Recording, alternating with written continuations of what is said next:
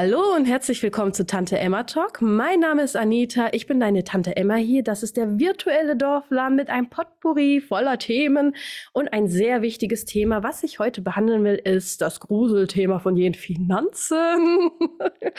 Viele freuen sich, wenn man Geld ausgibt, aber wenn es darum geht, mal ein bisschen aufzuräumen und zu gucken, ähm, ja, ich könnte mal meine Ausgaben regulieren und investieren. Da sind so viel äh, wie der Teufel vor dem Weihwasser und rennen so ein bisschen weg. Und dafür habe ich einen super Spezialisten für dieses Thema, um das genauer zu betrachten. Und ich bin mir sicher, dass uns äh, mein Interviewgast so ein bisschen die Angst vor Finanzen wegnimmt. Hallo, lieber Interviewgast, stell dich gerne einmal vor. Ja, hallo, vielen Dank für die Einladung vorab. Äh, mein Name ist Frank Schröder, bin 56 Jahre alt und davon 30 Jahre Finanzdienstleister. Mm, ja, und äh, seit elf Jahren, und das hat eine Wende gegeben, äh, zertifizierter Geldlehrer. Und äh, da habe ich es gelernt, etwas in die Tiefe zu blicken, etwas, äh, ja, sich den, den Schrecken von den Finanzen zu nehmen und auch dieses an meine Mandanten weiterzugeben. Schrecken vor den Finanzen. Was für Schrecken haben denn die meisten Leute vor den Finanzen? Was ist so deine Erfahrung? Äh, Schwellenängste darüber, dass sie nicht wissen, bringt mir das was ich in meinem Ordner habe, noch was? Lohnt sich das überhaupt noch? Ähm, soll ich lieber was anderes machen? Bringt mich das meinem Ziel näher? Äh, es sind so viele Fragen und ähm, keiner ist des Computers so mächtig, dass er Excel-Tabellen auswendig kennt und diese zu bedienen weiß oder irgendwelche Programme kennt, wo er sagt, ich rechne das mal eben schnell nach. Und ähm, die Möglichkeit gibt es und dann nimmt das die Angst. Und wenn das Verständnis dafür da ist, weil das ist das Wichtigste, wenn man dann kommt und sagt, äh, äh, kannst du mir auf meine Fragen Antworten geben und ich erkläre ihm, wie er auf die Antworten selber kommt, dann geht er mit einem Aha-Effekt raus und sagt, das war aber einfach. Ja, ja, ja, ich, ich, ich merke auch, dass ich so Glaubenssätze Richtung Finanzen habe, wo ich denke, oh, ich mag gar nicht auf mein Konto so richtig gucken. Ausgaben ist ja nett, was ich hier sagte, aber ne, ja, so richtig auch gucken, woher kommt das Geld, wie kann ich das investieren, das ist schon ziemlich schwierig und komplex am Anfang, wenn man sich damit nicht beschäftigt, also vermeintlich komplex. Ja, also viele beschäftigt auch das Thema, wie kann ich finanziell vorsorgen, um die, das zu verstehen, wie ich überhaupt mit Geld umgehen kann. Was ist so dein Verständnis? Wie sollte ich am Anfangen an das Thema Geld ranzukommen, damit ich weiß, verstehen kann, wie kann ich investieren? Die Frage ist ja immer, ähm, klar, es ist stark abhängig vom Budget. Äh, viele führen Haushaltsbücher und sagen, was habe ich an Einnahmen, was habe ich an Aufgaben, Ausgaben äh, ist natürlich wichtig, dass man das im Blick hält. Hm, auf der einen Seite äh, ist die Drei-Konten-Regel das einfachste System zu sagen, ich habe ein Geldeingangskonto, ein Gehaltskonto mhm. und ich spare mal angenommen, das Budget würde es erlauben, 10 Prozent davon auf ein Spaßkonto und die anderen 10 Prozent auf ein Sparkonto. Wenn auf dem Spaßkonto was drauf ist, dann erlaube ich mir, was auch immer ich mir wünsche, ein neues Handy oder wenn genug drauf ist, auch mal den ersehnten Urlaub. Und äh, das äh, Sparkonto fasse ich allerdings niemals an. Ich spare und wenn das 25 oder 30 Euro im Monat sind, ich spare auf dieses Konto und investiere. Ich spare und investiere, spare und investiere. Und äh, wichtig ist da zu bemerken, auch auf dem Spaßkonto, dass ich ja irgendwann mal geht die Waschmaschine kaputt, geht das ähm, ja was haben wir sonst noch? Ein Trockner kaputt. Das heißt also, viele sagen spitz auf Knopf, ich habe Einnahmen, Ausgaben für ein Haushaltsbuch, rechnen aber nicht, dass irgendwelche unvorbereiteten Ausgaben, wie ach so, ja, auch schnell mal eine Reparatur am Auto dazukommt. Und da sollte ich Rücklagen bilden. Mhm. Also wie viel Rücklagen würdest du denn Pi mal Daumen bilden? Also was ist so eine ja, Regel, die man so machen sollte? Das kann jeder für sich entscheiden. Wichtig ist mal, oder ich fange in der Beratung damit an, dass ich sage, äh, wenn es ein separates Rücklagenkonto sein sollte, wäre es schön, wenn da mindestens drei Monatsgehälter als Rücklage vorhanden ist. Auch wenn ich jetzt mehrere Monate benötige, um diese Rücklage von drei Monats Nettoeinkommen darauf zu haben, sollte man das auf jeden Fall im Blick halten. Sollte unvorhergesehen etwas passieren und deswegen drei Monatsgehälter und ich sage, ich bin mit meinem Arbeitgeber so, ich habe ich mit dem so überworfen, aber wenn ich jetzt kündige, dann, dann habe ich ein Problem. Habe ich drei Monatsgehälter, dann habe ich für drei Monate kein Problem. Ich bin, ich habe einen gewissen finanziellen Schutz, mir drei Monate einen anderen Job zu suchen und äh, die Sperre des äh, Arbeitsamtes zu überwinden. Und das gibt eine enorme Sicherheit.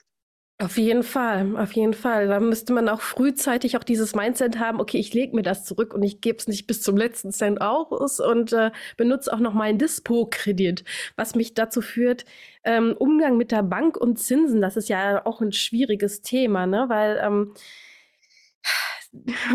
wie hast du schon gesagt, wenn man das auf ein Sparbuch äh, legt, ist es verbranntes Geld? Also was ist so der Umgang mit der Bank? Sollte ich es vielleicht woanders hinschiffen oder nur einen Teil eine Bank oder nur Teil abheben. Das ist ja auch für viele schwierig. Lasse ich es auf der Bank? Ist es da gut aufgehoben oder total schlecht aufgehoben? Grundsätzlich kann man nicht sagen, dass es ganz schlecht aufgehoben ist. Nein, dafür habe ich eine Bank und dafür sollte ich sie auch nutzen. Und gerade diese kurzfristig äh, für mich verfügbaren Mittel sollte man nicht unbedingt, ja, Sparbuch ist ein No-Go das frisst mir meine, die Inflation frisst mir den Geldwert auf. Tagesgeldkonten, auch wenn die keine Zinsen abwerfen, sind schneller und besser verfügbar. Äh, vor allen Dingen haben die meisten Sparbücher noch eine Sperrklausel. Sollte ich wirklich mal sofort ans Geld brauchen, haben die eine dreimonatige Kündigungsfrist. Da musste man ins Kleingedruckte, oh, wow. ja, muss man ins Kleingedruckte gucken. Äh, und äh, dann muss ich sogar noch auf die nicht vorhandenen Zinsen äh, Strafe bezahlen, weil ich innerhalb dieser drei Monate was abhebe. Das gibt es beim Tagesgeldkonto nicht. Ah ja. ja was ist der Unterschied Tagesgeldkonto? Tagesgeldkonto ist wie ein Girokonto, hat nur einen anderen Namen. Ach so. Es gab mal Zeiten, da gab es auf dem Tagesgeldkonto heißt so, weil es täglich verfügbar ist, ah. ähm, dass ich da zumindest mal ja 0,2, 0,3 Prozent, also es hat auf dem Tagesgeldkonto momentan glaube ich 0,0 nix, weiß ich nicht, welche Bank was anbietet, aber es hat damals mal auch et etwas, etwas mehr gegeben als auf dem Sparbuch. Mhm. Ja, krass. Also dann lieber Tagesgeldkonto als Sparbuch, weil Sparbuch, das ist nicht so leichter verfügbar und eine Bank ist nicht besonders schlecht, aber auch nicht besonders gut. Was mich zu der nächsten Frage führt, wo her weiß ich, wenn ich sage, okay, ich will jetzt ähm, investieren, was ist der Unterschied zwischen Verbindlichkeit und Investment? Das fällt mir manchmal schwer, manchmal ist es total klar und offensichtlich, aber manchmal denke ich mir, mh, hm, okay, ich dachte, ein Haus wäre eigentlich ein Investment, aber ich habe gehört, es ist eher eine Verbindlichkeit, wenn man drin wohnt, oder? ja, also die Begriffe an sich Verbindlichkeit kann man mit Schulden vergleichen, also beziehungsweise in Verbindung bringen. Also Schulden ist Geld, das ist weg. Ja, ich habe das Geld ausgegeben, es ist weg, ich habe Schulden. Mhm. Verbindlichkeiten stehen einem Sachwert und äh, danke für das Beispiel mit dem Haus, einem Sachwert entgegen. Wenn mir jemand sagt, oh, ich habe noch so viel Schulden, ja, ich sage, was für Schulden? Ja, äh, unser Haus. Ja, ich sage, was ist das denn an Wert? Äh, machen sich die meisten keine Gedanken. Ich sage jetzt mal einfach eine Zahl, oh, 280.000. Und euer Darlehen? Oh, 100.000. Ah, ich sage, ihr habt 100.000 Verbindlichkeiten. Verbindlichkeiten, weil der Wert des Hauses, 280.000, dem entgegensteht. Schulden, sage ich mal, gehe ich Hohen-Sieburg, ich verzocke 1000 Euro, ist das Geld weg. Pech, Schulden. Haus, Verbindlichkeiten, wenn ich einen Sachwert dagegen gestellt habe, sind es Verbindlichkeiten. Das andere, Investment. Investment ist wieder der Gegensatz von Spekulation. Spekulation ist der, der irgendwelchen Hörensagen nachgeht und schnell mal eben einen schnellen Euro machen möchte und kurzfristig sich auf eine Aktie stürzt, wie auch immer, rate ich entschieden von ab. Kann man mit Spielgeld machen, äh, nach dem Motto, wenn es weg ist, dann tut mir das auch nicht weh. Aber wenn ich eine Investition betrachte, dann muss ich mir im Vorfeld klar sein und möchte mit einer Investition am Ende mehr Geld haben, als ich vorher hatte. Das ist eine Investition gegen Spekulation ja, mhm. und gegen, gegenüber Verbindlichkeit. Ich hoffe, das habe ich einigermaßen Ja, ja, ja, ja, es rattert in meinem Köpfchen, aber ja, soweit habe ich das verstanden. Ist eine Investition zum Beispiel eine Ausbildung, in die man investiert, oder ist es äh, eine Verbindlichkeit? Ja, würde ich jetzt sagen, äh, keine, keine finanzielle Investition. Also die, die, äh, wie hieß der Spruch noch, die Investition in die eigene Ausbildung bringt immer noch die meisten Zinsen. Die Investition ist wirklich, die sich im Nachhinein besser rechnet oder auch besser auszahlt. Ob das dann im Euro und Cent ist, das ist eine andere Sache. Aber ich würde jeden unterstützen, wenn er sich weit fort und ausbildet. Auf jeden Fall ist das eine Investition, ja. Mhm. In, nicht in, in meine Bildung und in meine Kompetenz und äh, ja, auf jeden Fall. Okay, und im Moment haben viele Angst, wie soll ich jetzt investieren? Ne? Wie kann ich mit der Inflation umgehen? Wenn jemand so mit solchen Sorgen und Nöten zu dir kommt, passiert bestimmt äh, das ein oder andere Mal. Was entgegnest du demjenigen? Also zum einen vorab, das Ziel ist das Wichtigste.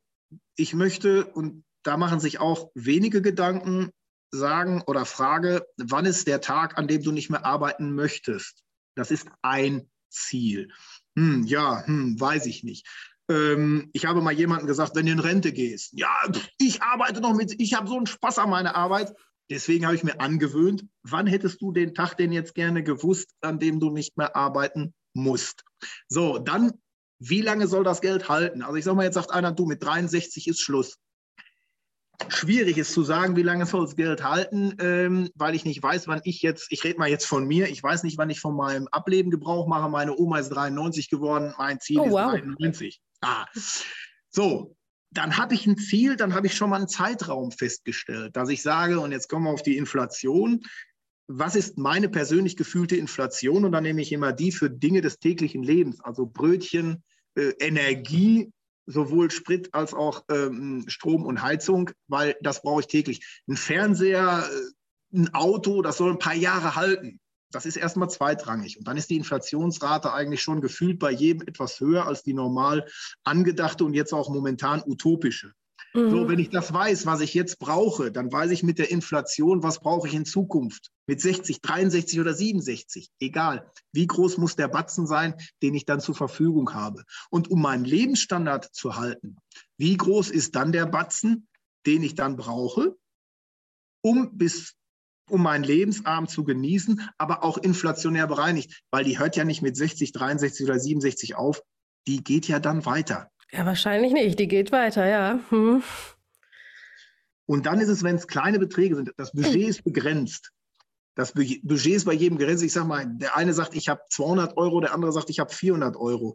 Äh, dann sage ich immer, gut, was hast du bis jetzt an Vorsorge getroffen? Und dann sollten die Anlagen, die bis jetzt getroffen wurden, aufs Trapez, auf die Kosten viele, wenn es um eine Anschaffung geht, ob es eine Küche ist, ob es ein Auto ist, die googeln und gucken und machen und gehen am Wochenende durch die Autohäuser und durch die Möbelhäuser. Äh, wie kann ich das, was ich möchte, am günstigsten kriegen? Keiner denkt darüber nach, dass ich auch für Finanzanlagen Geld bezahlen muss. Finanzanlagen, das steht kleingedruckt in den AGBs, mm. kosten Geld. Und es gibt sehr, sehr, sehr günstige Varianten und es gibt auch sehr teure Varianten. Und wenn ich als erstes das umwandle und sage, diese teuren Kosten, die spare ich mir schon mal, dann habe ich für das gleiche Budget, für meinen gleichen monatlichen Betrag, den ich zur Verfügung habe, wesentlich mehr Ertrag, weil ich die Kosten auch da senke. Das ist schon mal mit ein wichtiger Punkt.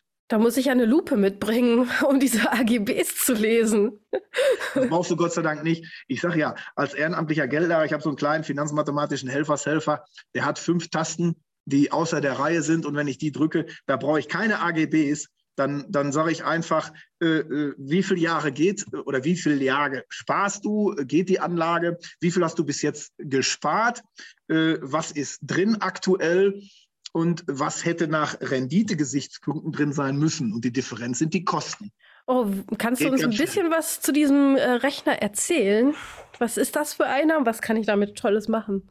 Ja, wie gesagt, der kleine finanzmathematische Rechner hat fünf Tasten mehr. Das heißt einmal einmal die Jahre, einmal den Zins. Alles passiert finanzmathematisch in einer gewissen Zeit. Wenn ich spare, sehe ich auf 20 Jahre sparen oder ich will ein Darlehen innerhalb von 25 Jahren abgelöst haben. Das sind die Jahre. Den Zins gebe ich ein, gebe ich vor, den Sparzins oder den Darlehenszins. den ich für eine Immobilienfinanzierung brauche. Ein Knopf Start ist am Anfang Geld da. Ja, ich weiß, der Schröder hat mal irgendwann gesagt, Sparbuch darf ich nicht haben. Da habe ich 1000 Euro drauf. Ich will jetzt eine Anlage machen und diese 1000 Euro, die nehme ich als Einmalanlage. Dann ist das mein Start. Mhm. Wenn ich ein Haus baue oder kaufe, also ein Darlehen nehme, dann ist die 250.000, die ich für das Haus brauche, ist mein Start. Mhm. Um dann zu sagen, 25 Jahre bin ich auf Null. So, dann die Rate. Das ist die Sparrate, das kann die Sparrate sein oder beziehungsweise die Darlehensrate, die ich für eine Finanzierung zurückzahlen muss. Und am Ende, bei einer Finanzierung soll am Ende natürlich die Null dastehen.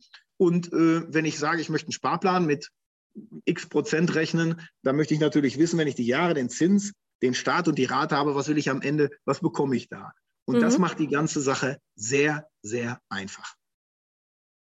Okay.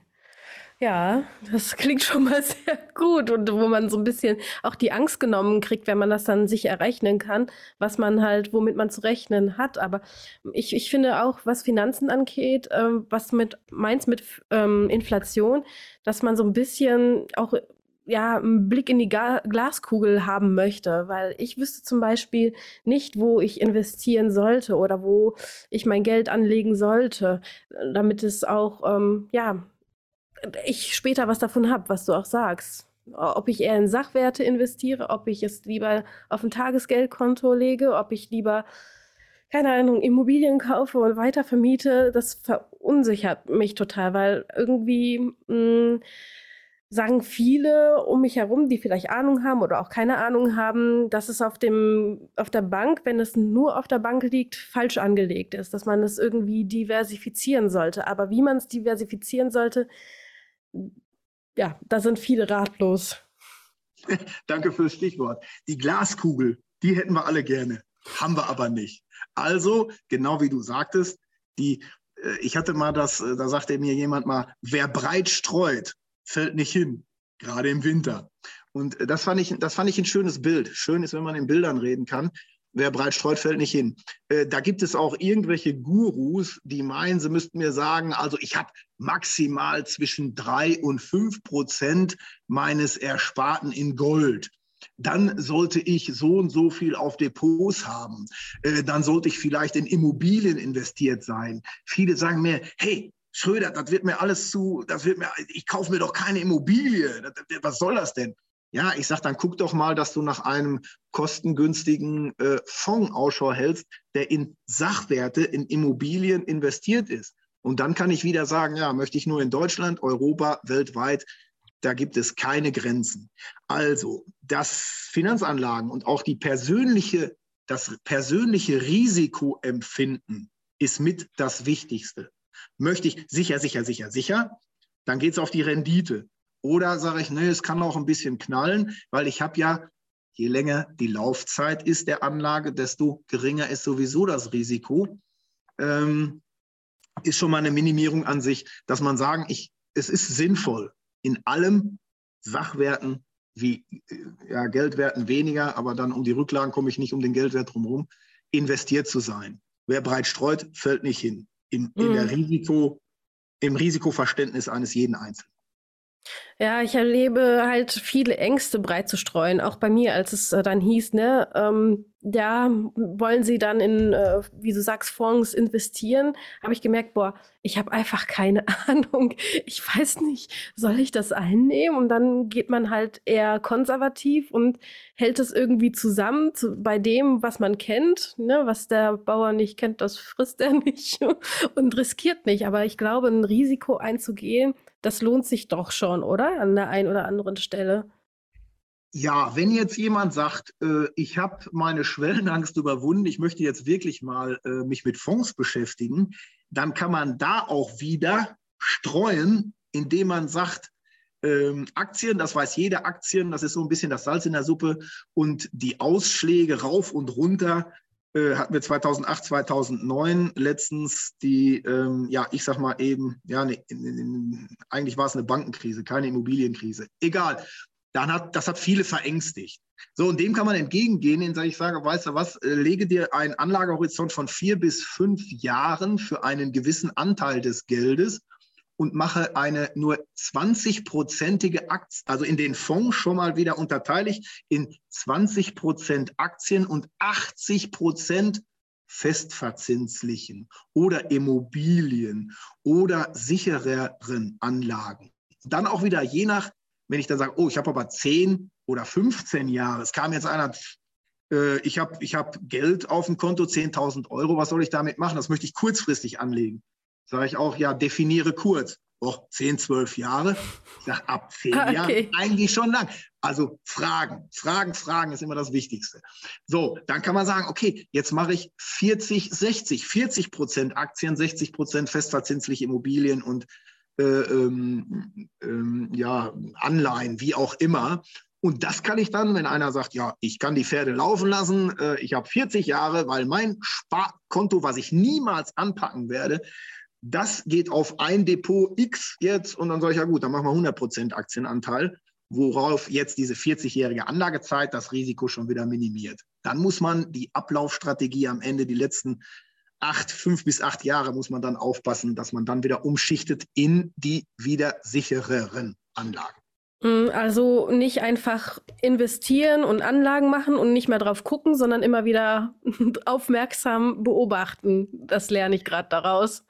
Ja, auch da gibt es viele, die haben Spaß daran, fast jeden Tag in ihr Depot zu gucken, wie hat es sich entwickelt. und andere, die sagen einfach, ich halte das wie, wie Costellani, äh, der sagte Aktien kaufen, Schlaftabletten nehmen und 30 Jahre warten. okay. Also ich glaube, ich bin eher Typ immer gucken, gucken, gucken, gucken. Das eine ist, ja, es gibt kein richtig oder falsch. Das jeden Tag gucken ist mit Sicherheit genauso wenig äh, wie äh, richtig, wie ich sage, ich gucke 30 Jahre gar nicht. Ich sollte schon einmal jährlich oder alle zwei Jahre wie der TÜV, sollte ich meine, meine Sachen rausholen und ähm, überprüfen, nachrechnen und auch meine Ziele weiterverfolgen, indem ich einfach sage, so, äh, bringen mich diese Sachen meinem Ziel näher und ähm, laufen die Pferde oder die, die, die Zinserträge besser, als ich gedacht habe, oder muss ich nachjustieren, weil sie schlechter laufen? Mhm. Und was hältst du von Kryptowährung? Das ist irgendwie so total Trend seit ein paar Jahren. Und ähm, da gibt es die einen, die das total verteufeln und die einen, die das total hypen. Meinst du, es geht irgendwie in die Richtung, dass äh, man mehr Kryptowährung benutzt? Ich habe die Befürchtung gehabt, dass das kommt, weil es auch jedes Mal in, meinem, in meinen Kursen im Unterricht kommt, äh, einmal diese Frage. Und dann habe ich mich mal sehr intensiv mit der Materie beschäftigt, muss aber unterm Strich sagen, ich könnte jetzt nur noch einen erheblichen, geringen Bruchteil davon weitergeben. Und äh, ich hatte mal irgendwann mal gelernt, äh, was du nicht verstehst, lass die Finger davon.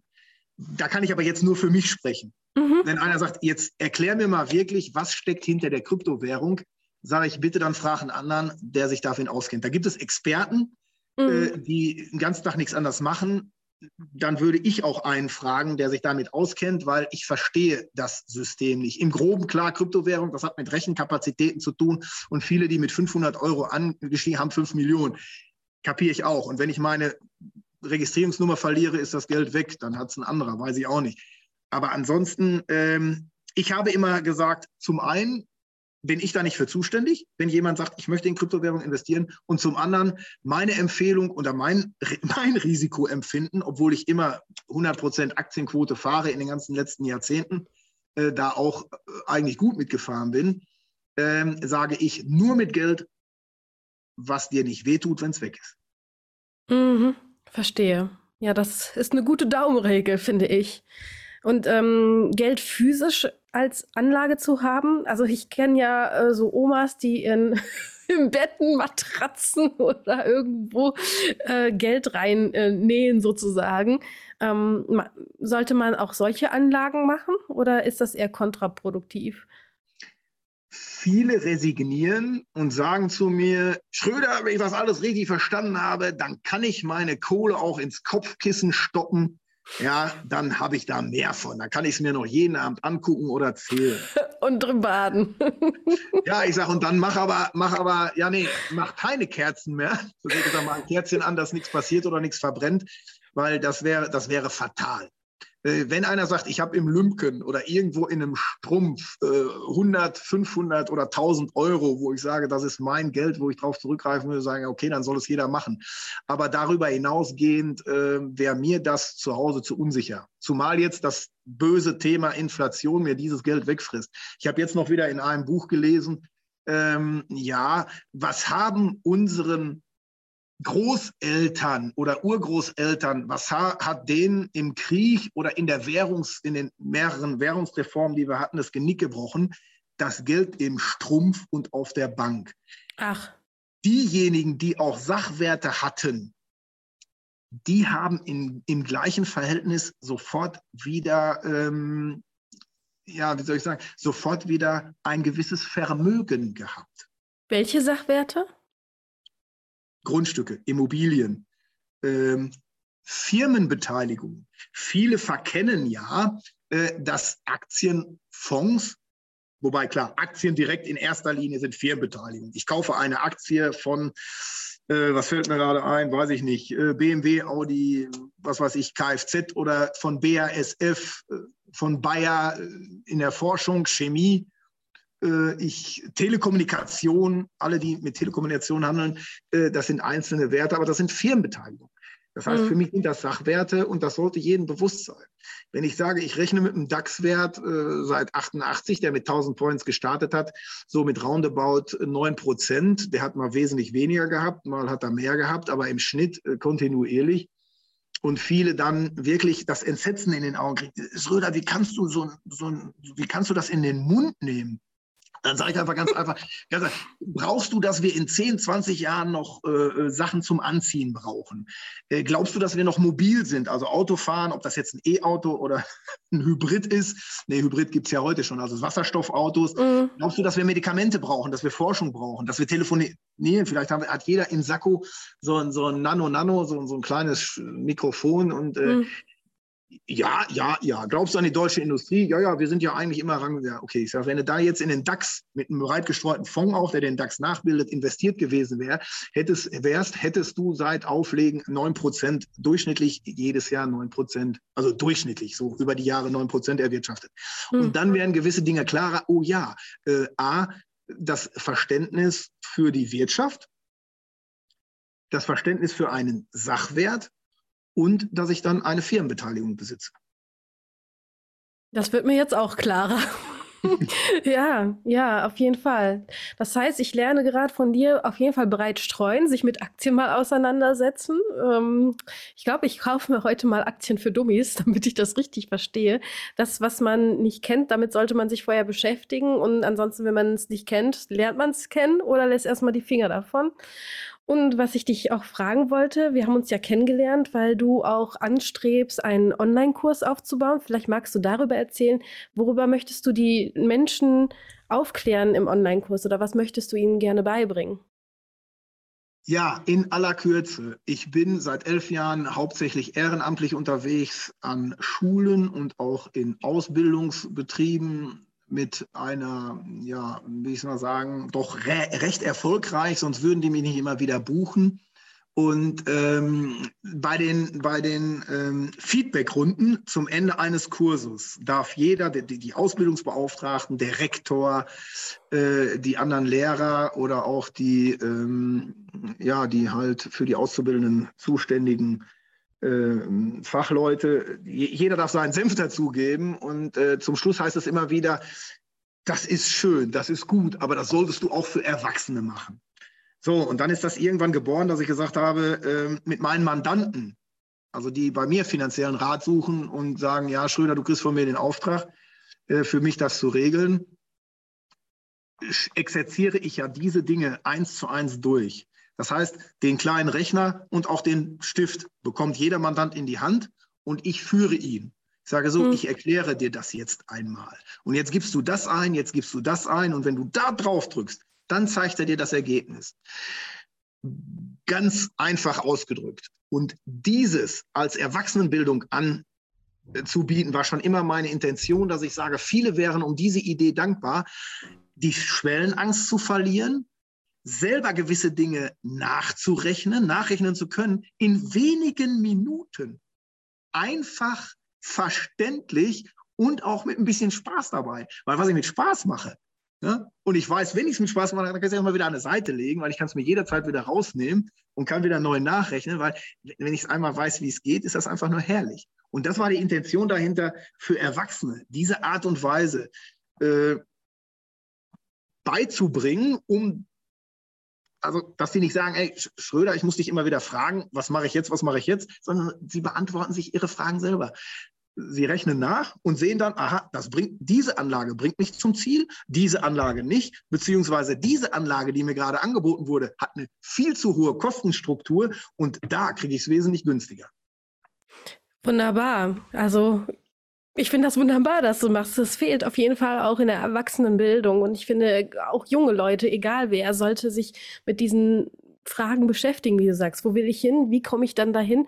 Und dass man immer mehr die Angst verliert, auf sein Konto zu gucken und auch mal sich damit zu beschäftigen, wie streue ich mein Salz, sodass ich nicht ausrutsche und dass ich auch einen Puffer habe. Also finde ich irgendwie lustig. Ich kenne viele Leute, die einfach nicht auf ihr Konto gucken, warum auch immer. Ja, und dann äh, verliert man seine Finanzen aus dem Blick, im wahrsten Sinne des Wortes. Und ähm, ja, und dann wundert man sich und dann hat man ein blaues Wunder, wie viele ältere Leute, die mir begegnen. Also ich ähm, habe in der Psychiatrie gearbeitet in, mit älteren Menschen und wissen gar nicht, wie sie sich ernähren soll oder wie sie zurechtkommen. Klar sind es auch viele Umstände, die dazu führen, aber auch weil sie sich nicht mit den Finanzen beschäftigt haben oder nicht hingeguckt haben. Hast du auch diese Erfahrung? Ja, ähm, das sind die Erfahrungen, die dann äh, kommen und sagen, du, mein Freund, ich habe hier gewisse Dinge, die ich jetzt nicht mehr überblicke.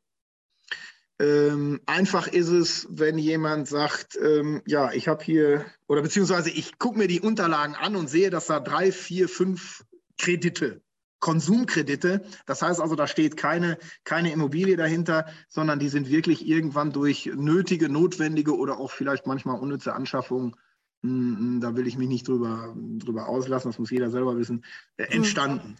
So, in erster Linie und der erste Step, der erste Step ist dann natürlich zu sagen, ähm, wir gucken, ob wir das günstig in einen Kredit umpacken. Ich kann sagen, erfolgreich habe ich es mehrfach schon geschafft, zu sagen, auf dem Markt gibt es so viele Anbieter und ich kann da frei schalten und walten. Äh, wir reduzieren und wenn wir die nur um, um zwei, drei, fünf Prozent, das ist eher die Regel als die Ausnahme, haben die schon mal monatlich erheblich was gespart. Mhm. Äh, zum einen kann man sagen, wir, wir, wir reduzieren die Laufzeit oder aber wir lassen die Laufzeit und das Gesparte, das Ersparte, was ich jetzt nicht mehr für die ganzen vielen Kredite, sondern für den nicht mehr, das packe ich schon mal auf Seite. Warum? Ich muss auf der einen Seite Schulden abbauen, ja, auf der anderen Seite aber auch Vermögen Rückhalte aufbauen. Und in dem Falle geht es wirklich erst einmal um Rücklagen zu bilden. Und da habe ich gesagt, so, wenn jetzt die, un, wenn das nächste, die unvorhergesehene Reparatur kommt oder die Neuanschaffung einer Waschmaschine, ich weiß, ich hack da immer drauf rum, fällt mir als erstes immer ein. Ja, aber ist ja so, ja. Mm. Oder Autounfall hatte ich auch vor zwei Tagen. Ja, wichtig ist, dass dir nichts passiert ist. Das nein, nein, alles gut. Nur dem Auto. Aber da äh, habe ich auch gemerkt, Rücklagen zu haben ist gut, weil mal eben vier Reifen, 480 Euro, hm. Oh oh, ja, ja, ja. Nein, und die nehme ich dann aus dem Guthaben, was ich habe, und nicht wieder einen neuen Kredit. Und irgendwann kommt der, der Punkt, der Break-Even, wo ich sage, so, jetzt, die Schulden sind weg. Und in meinem Guthaben habe ich vielleicht dann an, ein, anderthalbtausend Euro. Und dann wird das, was nicht mehr für, das, für den Kredit benötigt wird, die Mittel werden dann umgeswitcht in um das Sparen beziehungsweise das Guthaben, die Rücklagen und auch dann das Investment oder das Sparen fürs Alter zu nutzen. Ja, vielen lieben Dank, lieber Frank. Was würdest du gern den Zuhörern und Zuschauern mitgeben? Seid und bleibt bitte wachsam und im Umgang mit den Banken geht hoch erhobenen Hauptes in die Bank. Ich erlebe das immer wieder, dass viele mit gesenkten Häupern und wie Bittsteller da irgendwo agieren und meinen, in Gottes Namen, der Banker, der weiß ja alles, der ist allwissend und ist der, der Herrscher. Nein, bitte nicht.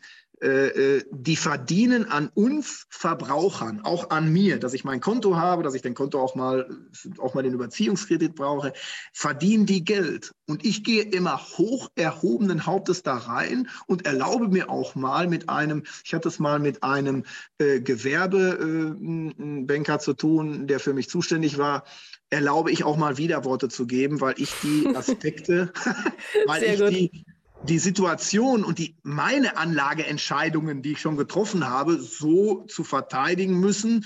Und da habe ich gesagt, das Gespräch führt in die falsche Richtung. Wir beenden das hier, weil er mir gewisse Dinge einreden wollte. Klar, er muss für seinen Arbeitgeber und für seinen Chef reden. Ja, ja, klar.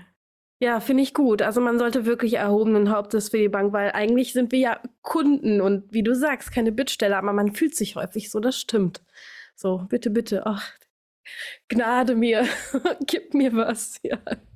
Ich danke dir und äh, ich verlinke deine Social Media Kanäle und wenn du hast die Webseite, damit man mit dir in Kontakt kommen kann.